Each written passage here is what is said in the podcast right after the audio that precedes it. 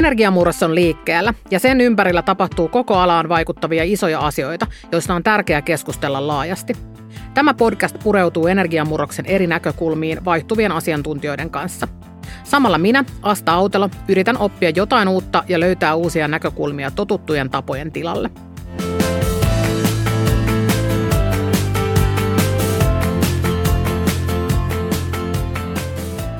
Tänään energiamurtajat käsittelee kiinteistö- ja rakentamisalan digitalisaatiota ja erityisesti sitä, minkälaiset vaikutukset sillä on energiaan ja hiilineutraalisuusasioihin. Jo monta vuotta on ollut näköpiirissä, että uusia energiaan liittyviä sovellusratkaisuja ja muita startuppeja tulee markkinoille kasvavassa tahdissa sekä kotimaassa että ulkomailla. Rakennusautomaatiojärjestelmät kehittyvät koko ajan ja uudenlaisia anturointiin perustuvia ratkaisuja on saatavilla kiinteistöihin kasvavissa määrin. Tänään aiheesta keskustelemassa kanssani on Kirahabin toimitusjohtaja Teemu Lehtinen. Tervetuloa Teemu. Kiitos, kiitos. Kirahab perustettiin jatkamaan Kiradigi-hankkeen työtä. Miten Kirahab eroaa Kiradigistä ja mitkä olivat tärkeimmät syyt siihen, että jatkoa tarvittiin ja saatiin? No Kiradigihan oli tavallaan vähän semmoinen koko toimialan herätyshanke, että haluttiin tämä valtava rakennettu ympäristön toimiala kokeilemaan oikeastaan uusia digitaalisia mahdollisuuksia. Meillä olisikin, olikin siihen oikeastaan rakennettu tämmöinen kokeiluohjelma, parivuotinen kokeiluohjelma. Ja siinä syntyi aika semmoinen iso hurmoshenki pääsi liikkeelle, jota sitten haluttiin jatkaa ja haluttiin, kun hanke loppui tuossa 2019 alussa, niin haluttiin, että toiminta jatkuu jossain muodossa ja sen takia oikeastaan Kirahub sitten laitettiin pystyyn uusi tämmöinen yleisyydellinen yhdistysmuotoinen organisaatio, joka sitten jatkaisi tätä – rakennetun ympäristön kestävän digitalisaation vauhdittamista erilaisin toimenpitein. Ja se on kyllä tosi tärkeää olla tämmöinen tietynlainen neutraali toimija, joka tekee avoimesti asioita, jotta koko toimiala voisi oppia ja edistyä. Eli, eli tota, sillä on kyllä tämmöisessä tämän luonteisessa toimialassa, joka on hyvin pirstaloitunut, koostuu eri kokoisista toimijoista, mutta joista valtaosa on tosi pieniä ja sieltä ei löydy semmoista niin veturi tahoa, joka veisi tämmöisiä systeemisiä muutoksia ja systeemistä uudistumista eteenpäin, niin, niin tällaisesta neutraalista toimijasta on, on, on kyllä valtava apu. Ja varmaan kiinteistöjen rakennusala ainakin koetaan jonkun verran konservatiiviseksikin, niin tarvitaan sitä herätystä ulkopuolelta, että hei, täällä olisi muitakin vaihtoehtoja. Joo, kyllähän sitä konservatiivisuutta on ollut. Tietysti kiinteistö- rakentamisalalla on lukuisia alatoimialoja. Siellä on ihan sitten niin kuin – kaupunkisuunnittelu, kaavoittamista, suunnittelua niin kuin hankkeissa, rakentamista, sitten on kiinteistöomistusta, käyttöylläpitoa, isännöintiä ynnä, ynnä muuta, niin, niin siellä on tietysti niissäkin on, on eroja, että osa, osa näistä alatoimialoista on enemmän sit kehityssuuntautunut ja, ja panostaa innovaatiotoimintaa enemmänkin, mutta sitten yleisestihän tämä toimiala on ollut aika ei niin valmis investoimaan esimerkiksi tuote, uuteen tuotekehitykseen tai, tai uusiin kokeiluihin. Ää, jos, jos miettii jotain softateollisuutta, niin siellä saattaa, siellä saattaa laittaa 10-15 prosenttia liikevaihdosta ää, tuotekehitykseen ja, ja uusiin kokeiluihin. Ja, ja tällä toimialalla se keskiarvo on alle prosentti. eli, eli tota, siinä mielessä tekemistä kyllä mm. olisi enemmänkin. Joo, se kertoo varmasti vähän siitä, että jos noin pienet panostukset on, niin tuskin se lopputuloskaan hirveän paljon isompi silloin on. Toi on varmaan tosi mielenkiintoinen toi sun työ. Mikä on sun niinku keskeinen motivaatio sun työssä? No siis mähän tuun vähän niin kuin alan ulkopuolelta, että mä, oon, mä en ole opiskellut rakentamisalaa tai arkkitehtuuria tai, tai insinööritieteitä. Tai no siis tavallaan, että, että mun, mun tausta on informaatioverkostoissa ja tietotekniikassa ja, ja, ja siellä niin kuin tuotantotaloudessa. Että mä vähän niin kuin vahingoissa päädyin tälle, tälle toimialalle tuossa 2007, siitä on jo 13 vuotta aikaa. Niin tota, mua oikeastaan alkoi kiehtoa, kiehtoa se valtava mahdollisuus tässä maailman suurin toimiala kokonaisuudessaan – ja, ja samalla sitten hitain ottamaan käyttöön uutta teknologiaa ja hyötymään tavallaan samalla tavalla kuin muut toimijat on hyötynyt uuden teknologian hyödyntämisestä tuottavuusloikassa ja paremmissa palveluissa, niin, niin tällä alalla ei olla päästy sille uralle vielä. Ja, ja jos tässä pystyy jotain vaikutusta saamaan aikaiseksi, niin se vaikutus on todella iso. Et, et jos miettii, että rakennettu ympäristö koskettaa meidän jokaisen elämää päivittäin, ja, ja jos sinne pystytään tuomaan tuottavuutta parantavia teknologioita, käyttäjäystävällisyyttä parantavia sovelluksia, niin mikä sen parempaa. Tänään meidän pääaiheena on tosiaan startupit, joiden tavoitteena on tuoda jotain, joka parantaa kiinteistö- ja rakennusalan energiatehokkuutta ja edesauttaa hiilineutraaliustavoitteiden saavuttamista. Miten tällä hetkellä kuvaisit tätä yrityskenttää Suomessa? No se on hyvin mielenkiintoinen kenttä. Että tota, siinä on selkeästi paljon sellaisia tavallaan pistemäisiä ratkaisun kehittäjiä, että ne kehittää tuotetta johonkin tiettyyn kohdistettuun ongelmaan. Siellä saattaa olla vaikka lämmitysjärjestelmää joku tietty, tietty tuote tai sitten jotain muuta. Sitten on niin kuin paljon sellaisia toimi, uusia toimijoita, tavallaan vähän niin kuin integraattoritoimijoita ja ehkä konsulttimaisia toimijoita, jotka sitten pyrkii ottamaan markkinoilla olevia tuotteita ja palasia, kokoamaan niistä kokonaisuuden ja sitten rakentamaan niistä toimivan ratkaisun vaikka sitten sille yksittäiselle rakennukselle. Eli, eli sitten siellä tehdään tavallaan tämmöisiä projektimuotoisia juttuja, missä lähdetään tekemään vaikka rakennukselle energiaremonttia ja hakea siihen parhaat ratkaisut, jolla sitten päästään niin kuin parempaan lopputulokseen. Eli, eli oikeastaan tämän tyyppisiä toimijoita nyt on tullut lisää ja ehkä se kenttä niin kuin näyttäytyy, näyttäytyy tuossa valossa. Miten ylipäätään kuvailisit sitten Suomea versus muu maailma tässä hiilineutraalisuus- ja energiatehokkuusasioissa? Onko Suomi kärjessä vai takamatkalla? Kyllä Suomi on mun mielestä aika kärjessä. Suomessahan tietysti niin kuin jo ympäristö sellainen, että meillä kuluu tosi paljon niin kuin lämmitykseen energiaa rakennuksissa. Eli, eli tavallaan se, se tarve, että muualla maailmassa sitten se saattaa olla toisinpäin, että siellä kuluu viilennykseen. Siinä mielessä on niin kuin vastaava ilmiö tietysti, molemmat kuluttaa energiaa ja, ja mole, molempia tavallaan pitää optimoida. Mutta sitten tavallaan Suomessa on mun mielestä tosi paljon firmoja ja toimijoita ollut kehittämässä niin kuin uusia ratkaisuja siihen kenttään, että miten voidaan niin kuin optimoida ja parantaa sitä energiatehokkuutta nimenomaan, nimenomaan niin kuin lämmityksen näkökulmasta tai, tai niin kuin lämpivän käyttöveden näkökulmasta. Siihen on niin kuin paljon semmoisia yksittäisiä ratkaisuja tullut.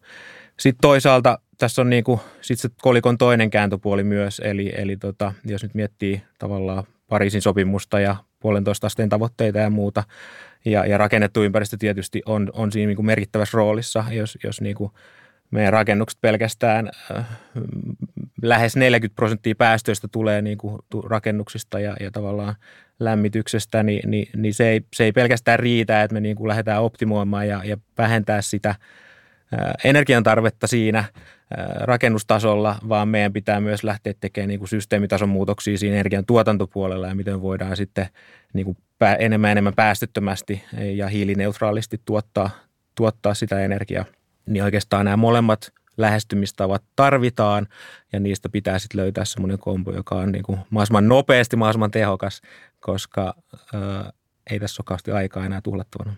Ei, se on ihan totta. Tänä aamulla, kun uutiset avasin, niin ensimmäinen uutinen taisi olla se, että Pohjoisnavalla alkaa jo talven jäljiltä jäät sulaa ja siellä on 30 astetta lämmintä, niin tämä koronakriisi voi näyttää muutaman vuoden päästä aika pieneltä ongelmalta verrattuna näihin asioihin. Juurikin ne. Miten kiinnostavia suomalaiset startupit on kansainvälisten sijoittajien silmissä? Kyllä siellä niin kuin enemmän enemmän kiinnostus löytyy. Nyt tietysti tämä korona on myös vähän tuonut omat haasteensa tuossa niin kansainvälisten sijoittajien aktiivisuudessa äh, Suomessakin. Äh, mutta kyllä niin kuin ylipäätään kansainväliset sijoittajat on viime vuosina tullut Suomeen aktiivisemmin ja myös tässä rakennetun ympäristön kentässä siellä on tehty ihan mukava määrä sijoituksia Ruotsista käsin, Saksasta käsin ja niin edespäin. Eli tota, peli on niin sanottu avattu, mutta mut tota, kyllä siinä niin tietysti tilaa olisi paljon suuremmallekin. Et meillä on vähän Suomessa startup-kentässä se haaste, että tota, sitä pääomaa ei ole riittävästi. Ää, erityisesti se vaje, vai, suurin vaje tällä hetkellä on siellä ihan alkuvaiheessa ihan niissä niin kuin ekoissa sijoituksissa, jos tarvittaisiin vähän enemmän kuin vaan foundereiden niin kuin omat taskut ja foundereiden kavereiden ja perheen omat taskut, niin, niin se, se ensimmäinen vaihe siinä, sinne ei ole oikein kunnolla vielä semmoista isoa massaa Suomessa olemassa. On jo muutamia enkeleitä ja, ja sitten tietysti Business Finland on siinä niin kuin ehkä se suurin apu, että sieltä saa sitten erilaisia temporahoituksia ja, ja muita tuotekehityslainoja suht helposti, mutta siinä on selkeästi sellaista niin kuin vajausta. Sitten seuraava vaihe sit siitä on oikeastaan se kasvun vaihe, että sitten kun oikeasti on löytynyt ensimmäisten kierrosten jälkeen se, se skaalattava malli, niin, niin tota siihen sitten pääomasijoittajilta suomalaisilta pääomasijoittajilta ei löydykään ihan, ihan sitten niin kuin riittävästi aina paukkuja, että sitten ne, ne kohdistuu, ne vähäiset äh, rahat ja fundit sitten niin, niihin muutta, muutamiin kaikkein niin kuin lupaavimpiin äh, skaalausyrityksiin, että et, tota, siihen sitten pitäisi saada enemmän just nimenomaan ulkomailta sitä volyymia tänne, tänne virtaamaan, koska, koska se on sitten se vaihe, mistä oikeasti syntyy ne menestystarinat. Niin, ei varmaan vaikea kuvitella, että pelkän Business Finlandin tai muiden valtion tukipohjaisten asioiden kautta saadaan mitään isoa muutosta kuitenkaan ja tämmöisiä oikeasti supermenestyneitä yrityksiä aikaan. Niin kyllä, kyllä. Kyllä se vaatii varmasti Mut et, muutakin. Kyllä, ja sitten siinä on tietysti se, että, että se asenne pitää sitten olla heti se globaali, että ei ulkomaisia pääomasijoittajia kiinnosta pätkääkään se, että jos tänne niin kotimarkkinoille kehitetään asioita, koska Suomen kotimarkkina on vaan niin pieni.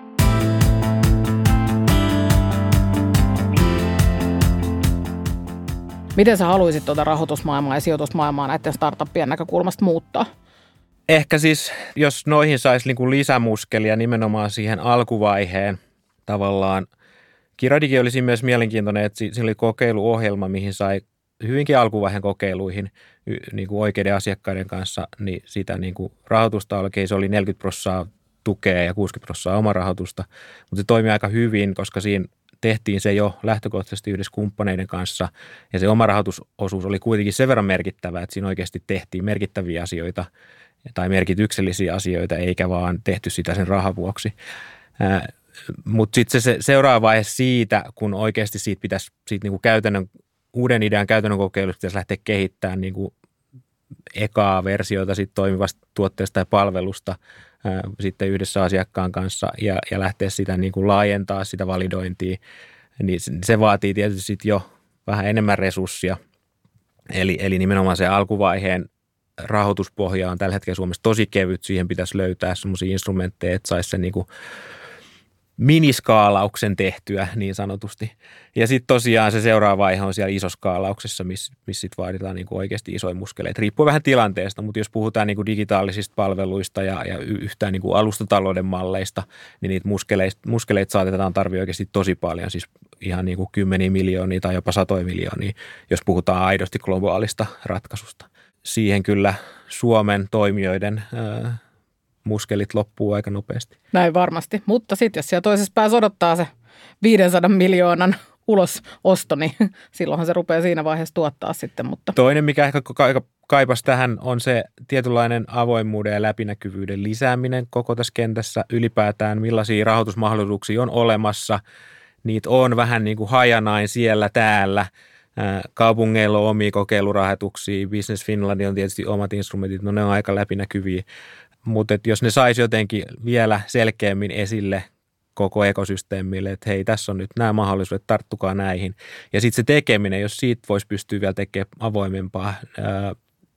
Kiradigis oli yksi tosi iso vahvuus se, että kaikki ne kokeilut oli avoimia, kaikki mitä niistä opittiin, mitä niistä syntyi tuloksena, loppuraportin muut on kaikkien käytössä avoimesti. Niitä on jopa ladattu Singaporesta ja käännetty Google Translateilla englanniksi ja hyödynnetty sitä tietoa sillä tavalla. Siinä mielessä koko toimiala voisi oppia tavallaan ei tehtäisi niin paljon ehkä semmoisia niin päällekkäisiä ja, ja toistuvia kokeiluja ja virheitä, vaan voitaisiin aina rakentaa toisten päälle ja sitten syntyisi ehkä helpommin niitä niin kuin kumppanuuksia konsortioita viemään asioita eteenpäin. Niin sellaisten mekanismien luominen niin, että myös nämä rahoitusmallit tavallaan tukisivat sitä avoimuutta, niin, niin olisi mun mielestä tosi tärkeää. Mites tota noin yrityskenttä Suomessa, mikä nyt toimii, isot yritykset ja isot kiinteistöomistajat ja nämä, mikä sun mielestä heidän roolin pitäisi olla näihin startuppeihin nähden? Startupilla on se etu, että he, he pystyvät tavallaan miettimään asioita täysin puhtaalta pöydältä. Aina kun tulee joku teknologinen murros, no meillä on itse, itse asiassa rakennettu ympäristö on tosi mielenkiintoinen kenttä tällä hetkellä siksi, että tässä on niin kuin käynnissä monta murrosta samaan aikaan. Meillä on niin kuin – digitalisaatio, meillä on energiamurros, meillä on ö, toiminnallinen murros, työn murros, ö, palvelullistuminen. Kaikki nämä niin kuin, on käynnissä samaan aikaan ja kaikki vaikuttaa vähän niin kuin toisiinsa. Niin startupeilla on se hyöty, että, että ne voi miettiä asioita täysin puhtaalta pöydältä niin, että siellä ei ole ollenkaan sitä historian legasia taustalla. Eli ne voi haastaa vakiintuneita toimijoita aivan uudenlaisilla liiketoimintamalleilla, aivan uudenlaisilla ratkaisuilla ilman, että niiden tavallaan pitää ylläpitää mitään vanhaa. Ja siinä mielessä siellä on myös tärkeä rooli sparrata niitä vakiintuneita toimijoita ja vähän niin kuin herätellä niitä ää, myös uudistumaan. Isoimmilla vakiintuneilla toimijoilla, kiinteistöomistajilla, tilaajilla on mun tosi tärkeä rooli uusien ratkaisuiden skaalautumisessa, laajassa käyttöönotossa, koska he on kuitenkin niitä, joilla on ne investointiresurssit, niillä on se päätöksenteko, mitä ne haluaa tilata, niin tota, pitäisi löytyä enemmän ehkä rohkeuttakin sieltä sitten niin kuin lähteä investoimaan niihin uusiin ratkaisuihin niin kuin omissa kiinteistöissä, omissa kiinteistöportfolioissa, eikä vaan vähän niin kuin tehdä niin kuin ennenkin niin sanotusti. Mites kilpailevat, tai no ei nyt kilpailevat, mutta tämmöiset niin konsultti- ja suunnittelualan yritykset, niin mitäs heidän pitäisi toimia? Pitäisikö niiden ottaa kovempaa asemaa jotenkin siihen startup-yhteistyöhön ja kumppanuuksien rakentamiseen ja palvelukehitykseen? No siellä on tietysti erilaisia esimerkkejä on sisäisistä startup-ohjelmista, kumppanuuksista, osaomistuksista, millä sitten on lähdetty niin kuin rakentaa sellaista vähän ekosysteemitoimintaa, että on lähdetty niin kuin hyödyntää niitä strategisia kumppanuuksia startuppien kanssa, tuotu niitä, niiden ratkaisuja sitten siihen omaan isompaan kokonaisuuteen. Ja mun mielestä se on niin kuin hyvä ja toimiva tapa pyrkiä uudistumaan ja, ja pysymään siinä niin kuin aallonharjalla. Ää, varmaan siihenkin voisi vielä löytää uudenlaisiakin tapoja ja sitä voisi tehdä enemmänkin ää, Suomessa, että kuitenkin aika harva firma sit sitä Suomessakin loppupeleissä tekee. Tällä hetkellä, jos ää, mietitään, että mikä on onnistumisprosentti startupilla, onko sinulla mitään käsituntumaa siitä, että mikä määrä näitä kira-alan startuppeja menestyy ja miten suuri osa – kuihtuu pois? No siis keskimääräinenhän on se, että niin kuin yksi kymmenestä on, on niin kuin menestys. Joo. Ja sitten tota, puolet kuihtuu pois ja ehkä se yksi kolmannes sitten niin kuin on semmoinen semi, semi-onnistuja, että et, et ei mikään jättimäinen menestys, mutta kuitenkin kantaa, kantaa itsensä menee eteenpäin. Ja nyt Suomessaan me ollaan tehty vähän niin kuin rakennettu ympäristön startup-kartoitussa yhdessä tuon PropTech Finlandin ja, ja Raklin kanssa, niin Suomessahan on ö, suht tuoreen tutkimuksen mukaan itse asiassa eniten maailmassa per, per capita niin rakennettu ympäristön startuppeja. Oho. Mikä on tota... Aika yllättävä uutinen. Joo, että se on ihan niin kuin mielenkiintoinen tulos, että, että tavallaan sitä niin kuin määrää alkaa olemaan ja potentiaali alkaa olemaan – että nyt sitten vielä, että miten me vielä otettaisiin enemmän siitä irti ja lähdettäisiin oikeasti vallottaa maailmanmarkkinoita niillä ratkaisuilla, niin, niin se vaatisi vielä vähän niin kuin jonkinlaista funtsimista ja jonkinlaisia mekanismeja, joilla sitä voitaisiin vauhdittaa. Miten tuossa niin palvelukehityksessä, ää, miten sä näet, että minkälaisia apuja ja sparrausta nämä yritykset tarvitsisivat siinä enemmän, että tuo onnistumisprosentti kasvaisi? Suomalaiset startupit tässä kentässä on usein aika insinöörilähtöisiä, teknologialähtöisiä. Se tietynlainen niin kuin brändäys, tarinan luominen, arvolupauksen sanallistaminen, siinä kaivataan kyllä aika paljon tukea, aika paljon apua ja, ja siihen me ollaan pyritty Kirahubiskin luomaan vähän niin kuin kyvykkyyttä tukea, tukea tätä kenttää näissä asioissa. Mutta sitten taas toisaalta se kolikon kääntöpuoli on se, että siellä oikeasti se ratkaisu, se teknologia on niin kuin tosi vahva ää, ja, ja, ja Suomessa tavallaan se osaamistaso ja, ja se tietynlainen niin kuin ke, kehittämistoimenpiteiden laatu on niin kuin tosi vahva, mutta sitten tämä niin kuin – markkinoinnillinen, tarinankerronnallinen puoli, puoli kaipaisi vähän, vähän vahvuuksia. Mites nämä rahoittajat, onko ne, niillä mitään ää, sparrausapua tämän tyyppisiin asioihin vai onko he ihan niin kuin, pitäisikö olla sen tyyppisiäkin rahoituspuolia, jotka sitten auttaa myös siinä palvelukehityksessä vai pitääkö sen tulla jostain muualta? No kyllähän sitä on niin kuin yritetty viedä osaksi esimerkiksi Business Finlandin rahoitusinstrumentteja, että siellä on myös tavallaan tämä puoli mukana ja, ja sille on niin kuin varattu, varattu resursseja. Mutta se jotenkin joku, joku malli siihen mun mielestä, koska me ollaan Suomessa niin kuin läpi liine, ei se ole pelkästään rakennetun ympäristön ongelma tai haaste, vaan, vaan se on ehkä syvemmässä meidän kulttuurissa, että, että se niin kuin tietynlainen markkinoinnillinen ää, tarinankerrontapuoli ei, ei ole ihan ehkä meidän DNAssa niin kuin lähtökohtaisesti, niin, niin tota, se kaipasi sitten isomminkin ää, aika paljon isoa panostusta. Et, et, tota, lähinnä me ollaan pyritty sitä ratkoa niin, että kun me ollaan nyt tavallaan kirahubin ympärille luotu, luotu ekosysteemi, erilaisia alustoja, olla toiminnassa mukana, ää, myös niin kuin fyysistä tilaa Marjanolla ykkösen kampukselle kohtaamispaikkaa, niin me ollaan pyritty tuomaan siihen verkostoon sitä niin kuin osaamista ja kyvykkyyttä tarjolle toimijoille. Meillä on rakennettu medialäbi, jossa voi tehdä erilaisia sisältöjä mahdollisimman helposti. Siellä voi myös niin kuin tehdä podcasteja, video, kaikenlaista sisältöä tosi nopeasti ja helposti. Siellä on niin kuin sparrausapua sit niin kuin sisällön tuotantonäkökulmasta, niin tavallaan myös tätä, tätä tarinankerrontapuolta ja muuta pyritään myös niin kuin niitä toimijoita tuomaan siihen verkostoon, jotta sitten ne, jotka kaipaa sitä apua ja tarvitsee sitä apua ja ehkä, ehkä tiedäkään, että kaipaa sitä apua, niin ehkä löytää sitä toisensa ja, ja siitä syntyy sitä sparrausta.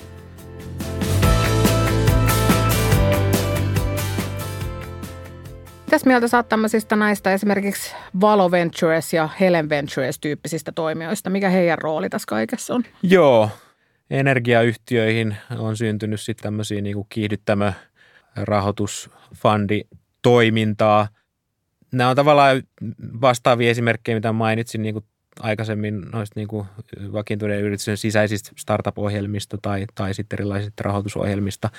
Et tota, kyllä niillä on niin kuin paikkansa ja ne on niin kuin tosi tärkeitä. Niistä tietysti toiminta lähtökohtaisesti on usein sitten sen ö, isomman yrityksen ö, tavoitteiden mukaista. Ö, eli, eli siinä tietysti se isompi yritys pyrkii tuomaan niin kuin – omaan ekosysteeminsä, joka on sitten se niin kuin yritys, yksittäisen yritysvetoinen ekosysteemi, niin, niin sitten tavallaan lisä ulottuvuutta näiden, näiden uusien avausten ja ratkaisuiden kautta. Totta kai se on niin kuin hyvä, hyvä malli, mutta mut sitten se, niin kuin, se niiden skaalautuminen sit isommin, niin, niin tietysti sieltäkin voi ehkä löytyä esimerkkejä, jossa ne sitten lähtee vielä avoimemmin tekemään, että ne ei ole vaan – Fortumiin sidottuja ratkaisuja, vaan niistä voisi pinnata ulos niin kuin isompiakin juttuja, niin, niin silloinhan ne tietysti palvelee laajemminkin ja se vaikuttavuus on, on paljon isompi. Niin, niin mutta että se voi niin kuin pahimmillaan voi jopa ehkäistä sitä, että ne ei pääse laajentumaan niin, niin laajalle kuin mitä on tarve. Niin, se vähän riippuu sitten, että millä, millaisella tavoitteella ja lähtökohdista toimintaa tehdään. Ja, ja sitten taas semmoinen ajatus siitä, että nyt kaikki, kaikki isot toimijat rakentaa omia – sisäisiä, vähän semisuljettuja juttuja, niin onko sekään nyt, sekään nyt sitten hyvä? Olisiko itse asiassa parempi, jos ne laittaisikin hynttyyt yhteen ja tekisi avoimempaa yhteistä ää, prosessia – tästä niin Granlund ja Rambolle Sveko voisi yhdessä sitten ja joku muu mm. vielä, niin yhdessä tämmöinen Ventures-firma, missä sitten kehitetään. Mm, mielenkiintoinen ajatus. Sillä ainakin saisi vähän muskelia lisää niin kuin niin. kertaheitolla. Niin, ja vähän väkisin sitten pakotettua niin. myös siihen avo- avoimuuteen ja niin, keskusteluyhteyden niin, luomiseen. Niin, niin. Kyllä sitä niin kuin aina, ainahan totta kai pitää olla sellaista yrityksen omaa kyvykkyyttä, mitä ei niin kuin sit pidäkään jakaa mutta että niin kuin jollain tasolla ja joissain asioissa niin, niin voisi kyllä tehdä enemmän tämmöistä avoin, avointa yhteistyötä. No miten sä näet, että nämä niin kuin startupit tulee muuttamaan meidän nykyisiä toimintamalleja? Niin kuin sanoin aikaisemmin, niillä on niin kuin semmoinen selkeä, selkeä rooli siinä ravistelussa, että, että kun he, he voi lähteä tekemään puhtaalta pöydältä, he voi tavallaan näyttää sitä niin kuin uuden potentiaalia, oli se sitten ratkaisu, oli se sitten liiketoimintamalli, niin, tota, niin se on tavallaan ehkä se tärkein rooli. Öö, se, että miten he sitten oikeasti pystyy disruptoimaan sitä niin kuin vakiintuneempaa yrityskenttää siinä, niin on sitten toinen kysymys. Sekä ei ole aina helppoa, jos puhutaan niin kuin täysin uudenlaisista liiketoimintamalleista vaikka, niin, niin, niin se tarkoittaa sitä, että markkinaa pitää vähän niin kuin lähteä opettamaan uuteen tapaan, joka pienelle toimijalle ei aina ole, ole kauhean helppo tehtävä. Ää, ja ja tota, siinä mielessä mm, avainasemassa ehkä sitten tämmöisessä niin kuin systeemisessä muutoksessa on se, että annetaan se valta sille kuluttajalle tai sille, joka niitä tuotteita, palveluita tai niitä ratkaisuja ostaa. Eli, eli jos, jos sitä kenttää pystytään silleen läpinäkyvöittää ja luomaan sellaisia liiketoimintamalleja, semmoisia palveluita, ää, jossa se kuluttaja tavallaan saa vallan vaikuttaa niin kuin itse haluaa. Siinä on sitten monta, monta kääntöpuolta siinä systeemissä, että sitten on nämä niin kuin isot energiayhtiöt, jotka, jotka tavallaan pyrkii sitä niin kuin omaa lypsylehmää säilyttäen uudistumaan. Ja sitten on toisaalta nämä niin kuin kuluttajavetoiset uudet innovaatiotkin, jotka nyt ehkä enemmän pätee vielä niin kuin omakotitalo kontekstissa, mutta et siellähän sitten niinku uudet ratkaisut on tullut hyvinkin edullisiksi ja niissä on yleensä aika nopeakin takaisinmaksuaika, jos puhutaan sitten niinku maalämpöratkaisuista tai aurinkopaneeleista tai jopa pientuulivoimaloista tai muista, niin, niin tota siellä sitten yksittäinen henkilö saattaa ratkaista sen oman kuvionsa aika, aika nopeastikin siitä energiayhtiöstä riippumatta. Eli, eli tässä on niinku tämmöinen monitahoinen – systeeminen murros käynnissä, jossa tietysti jokaisella on jonkinlainen rooli, mutta et miten sitä voidaan kiihdyttää, niin yksi tapa on se, että annetaan se valta sille kuluttajalle, joka sitten aika nopeastikin ää, kääntää sen toiminnan valistuneen ää, tavallaan tietoisuuden kautta. Ja aika todennäköistä varmaan on, että näiden kuluttajien tietoisuus tulee koko ajan kasvaa, että mitä nuorempaa sukupolvua Joo. esimerkiksi lähtee asuntoostoksille, niin siellä on ihan erilaisia kriteereitä sitten kuin mitä on ollut vielä mm, parikymmentä kyllä, vuotta kyllä. sitten. Ja, ja mutta toinen tietenkin tuossa on sitten, että tämmöiset palvelumallit tarvitsee sitä rahoitusta, mm, koska se on sille yrittäjälle maksaa kuitenkin, kyllä, että, kyllä. että mitä se tulee tota noin onnistumaan, niin se on mielenkiintoinen kenttä kyllä.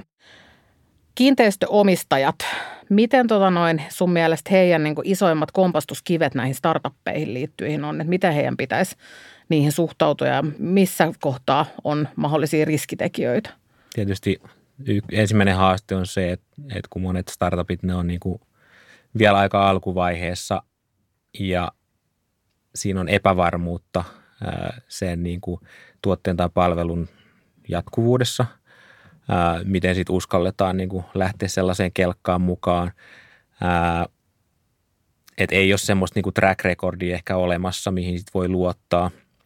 On se niin kuin yksi näkökulma, mikä se ehkä on se niin kuin haaste, haaste kiinteistöomistajille.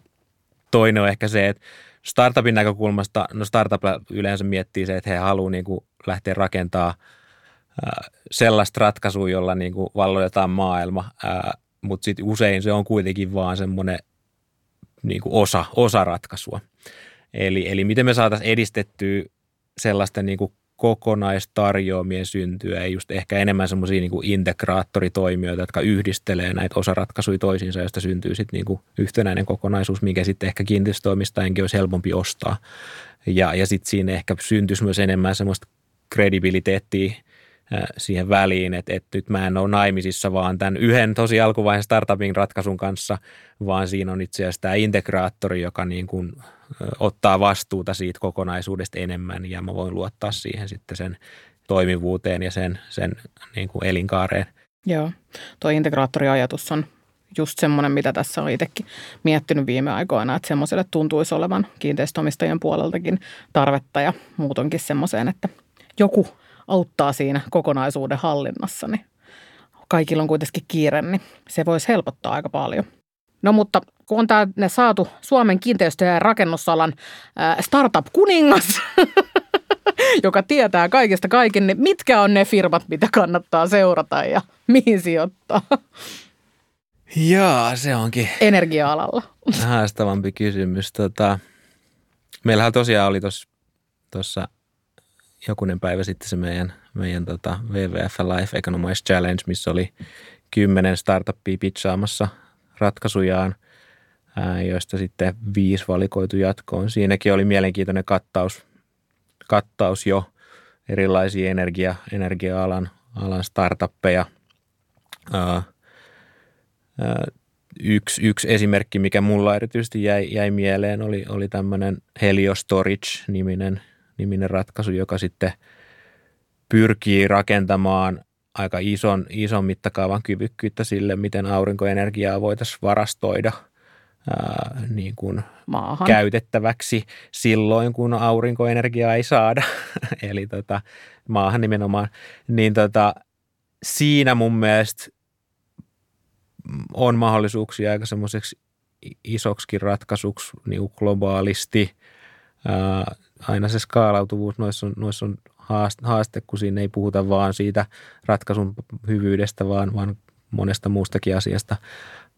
Sitten tota, niin kuin sanoin, niin siis Suomessa on tosi paljon sellaisia firmoja, jotka ratkaisee sen niin kuin tietyn osaongelman, ehkä semmoinen pistemäinen ratkaisu, niin, niin sellaiset firmat, jotka oikeasti pystyy näitä yhdistelee ja, ja sitä kautta saamaan niitä niin kuin vietyä käytäntöön ja, ja saamaan niin kuin asiakkaita ostamaan niitä niin kuin isossa kuvassa.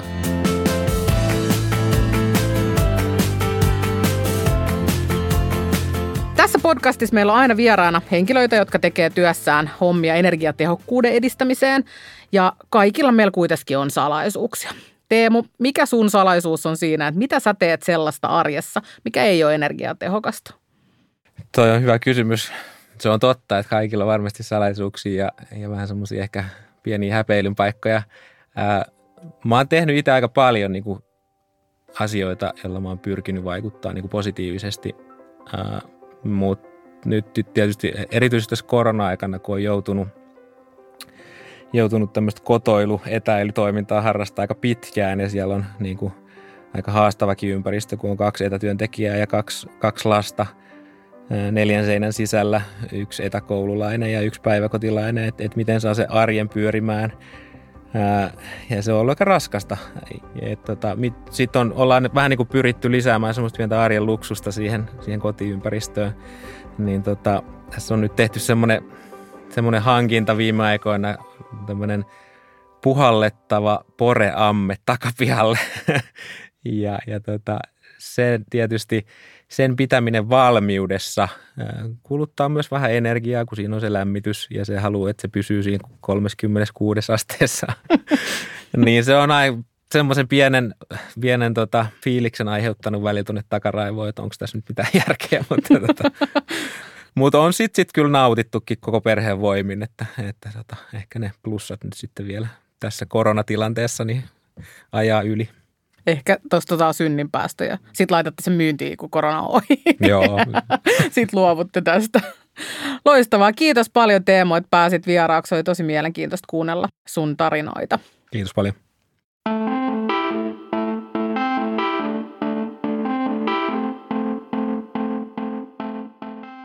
Ratkeavatko ilmastonmuutoksen tuomat haasteet energiamarkkinassa vakiintuneiden ratkaisujen kautta vai uusia innovaatioita esiin tuovien startuppien kautta?